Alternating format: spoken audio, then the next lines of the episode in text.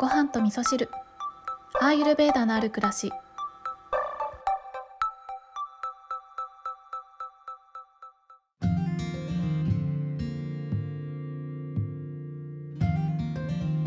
こんにちは。土井京子です、えー昨日と、えー、一昨日と2日連続でイライラに関してねミントさんからのお便りをもとにお話をさせていただいたんですけれどもエピソードを聞いてくださったミントさんからご感想のメッセージをいただきましてそちらもとてもいいメッセージだったので、えー今日もねミントさんからのお便りをご紹介したいと思うんですけれどももう連日ねミントさんからはナイスパスをいただきまして、えーこの番組のネタにさせていただきましてありがとうございます、えーメッセージご紹介しますね。京子さん今日と昨日の回すでに何度もリピートしてます。この前は本当にイライラピークでもちろん今も完全消化もできていません。私は百貨店勤務なので理不尽なお客様であっても常にお客様ファースト。低姿勢でお客様に寄り添った接客を日々しています。チェーン店の若いアルバイトの人に完璧な接客を求めているわけではないのですがタメ口の接客や自分の感情もろ出しの店員さんに対してすぐカチンときちゃいます。京子さんの言う通りまさに店員さんはこうあるべきだという気持ちが強いからだと思いました。自分の常識が相手にはそうではないということ本当にそうですよね。家族や彼からも思ったことすぐ言うのやめなよと言われます。自分で心のコントロールができるようになりたいです。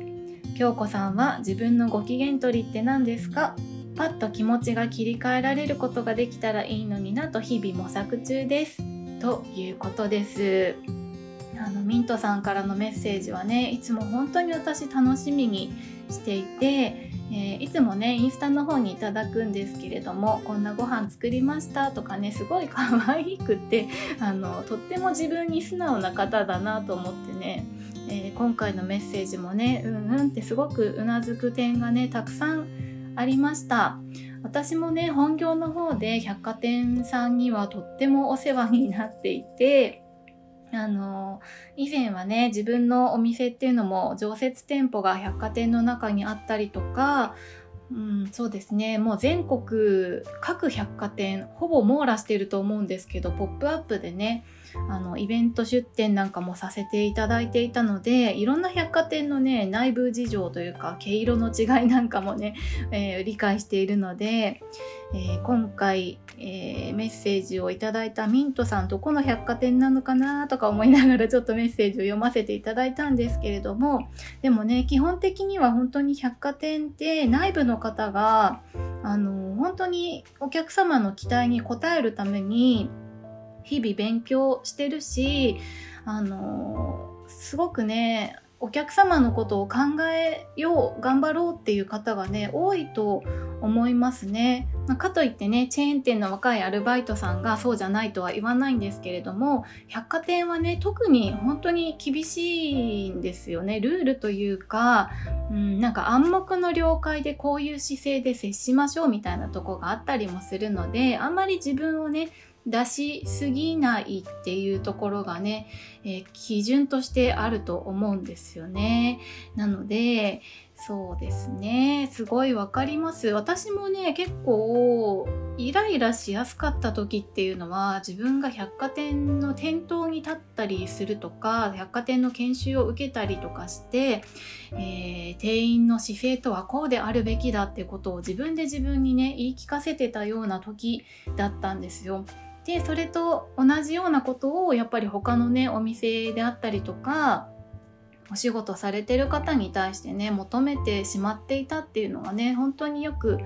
わかりますね。でねミントさんからのご質問で、えーご機嫌取りですね自分のご機嫌取りとかあとはねパッと気持ちが切り替えることができたらっていうことなんですけどなんかねすごく思うのが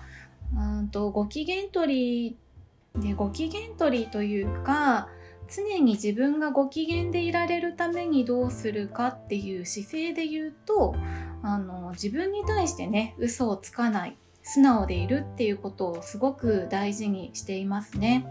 あとはパッと気持ちを切り替えるために何をしてるかっていうとあのねパッと気持ちを切り替えるっていうことはすごく難しいなって私は思ってるので結構ねその場から離れちゃいます。あのもう何でしょうね。空間を自分のいる空間を変えてしまうってことしますね。なんか例えば自分がこう店員さんにクレーム言いたくなっちゃったとしたらその場はちょっとあの我慢我慢というかうん一呼吸置いて、えー、その場を離れちゃいますね。で自分がなるべく好きなものを見るようにしようっていう自分のこう視点をね嫌なものじゃなくて好きなものに変えていくっていう癖をつけるようにしてますね。結構ねこれはねあの癖だと思います。あの悪いところばっかりに目が向いてしまう問題解決ばっかりしようとしてしまう人もいるし逆にね自分の好きなものばっかりに目が向いている人もいてこの両者っていうのは見えてる世界がまるで違うので同じ社会を生きているのに天国と地獄の差だと思うんですよね。なので私はなるべく自分が綺麗だなって思うものとか心地がいいなって思うものとかそういうものにね目を向けるようにしてます。あとはね、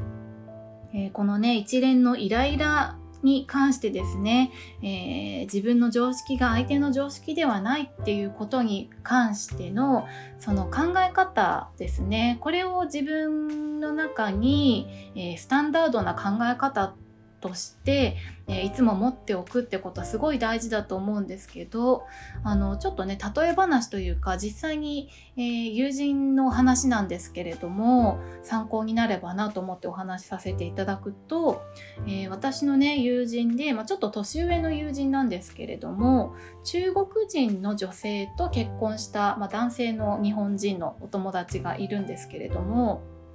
もうね結婚して長いんですけれども全然喧嘩しないんだそうです。でそれは何でかっていうとそもそもあの相手とは育った環境とか、えー、文化とか全く違うので意見が違ってて当たり前だっていう考え方なんですって。あの奥様も旦那様も両方ともお互いにそういうふうに思っているので認め合うことが前提なんですよね。ああなたはそうなんですねっていうそういう姿勢でいるからぶつかることもないしイライラすることもないんだそうですね。でやっぱりその場その場で例えばま日本にいるならばこういう場合は日本の常識に合わせた方がいいから、えー、こうだよってそういう説明はして教えてあげたりとかはしたとしてもでも人間的な否定ということはしないんですよね。あなたの国ではこうだったかもしれないけど今この場でではこっちの方がいいかもしれないよとかねそういう感じで、えー、相手をあのそもそも一緒だと思わないというね、えー、考え方にあるとイライラすることっていうのがないんですよね。これすごくねいいお話だなと思って実はこの話聞いたのは本当に10年以上前の話なんですけど今思い返してみてもとってもいい考え方だなって思うしこれってね日本人だから中国人だからとかそういうことじゃなくってねあのいろんな関係性に置き換えられると思うんですね。男性だから女性だからとか、えー、年配の方だから子供の方だ子供だからとかね。なんかそういう、あのー、個人個人をこう区別しないというか、うんと、カテゴリーで分けない。日本人だからとかね。そういうふうにあのラベルでねひとまとまりにしちゃうと同じ日本人なんだからわかるでしょうとか同じ女性なんだからわかるでしょとかえー、家族なんだからわかるでしょとかね、えー、私に一番近いところにいるからわかるでしょっていうそういったエゴっていうものがなくなっていくと思うんですよね。なので、えー、昨日もね言いましたけどアイルベーダではねこの個性を大切にするっていう考え方がとっても大事にされていてそもそもみんな違うんだってことが根底にあるんですよね。でそもそもみんな違うんだっていうことはね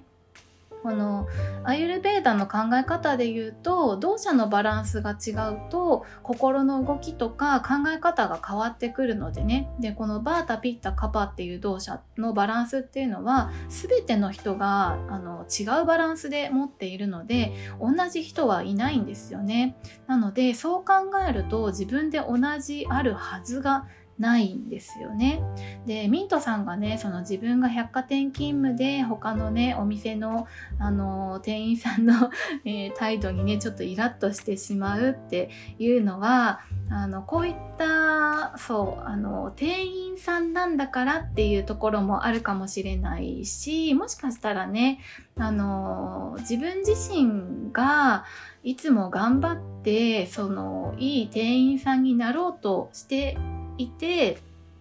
頑張ってるからなんであなたは頑張れないのよっていうねそういう考え方に、えー、なってしまうとイライラのもとを作ってしまうかもしれないのであのいろんな人がいるんだなってことをね客観的に見れるようになってくるともしかしたらねこの根本的なイライラのもとっていうのはねなくなってくると思うので気持ちを切り替えるあの必要もなくなると思うしあのご機嫌な時間がねすごく増えるんじゃないかなと思いました。はい。ということで今日は、えー、ミントさんからね、またナイスパスをいただきましたので、えー、考え方についてですね、人はそもそもみんな違うんだっていうことですね。で、なんで違うかっていうのは、あの、国が違うからとかね、性別が違うからとか、年齢が違うからとかね、えー、そういうことじゃなくって、アイルベーダではね、この同社っていうものがね、そもそもみんなあのバランスが違うから同じ人は誰一人いないから、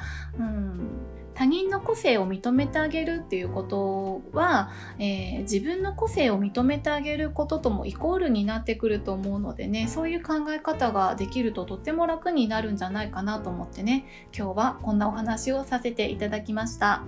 今日も聞いていただきましてありがとうございます。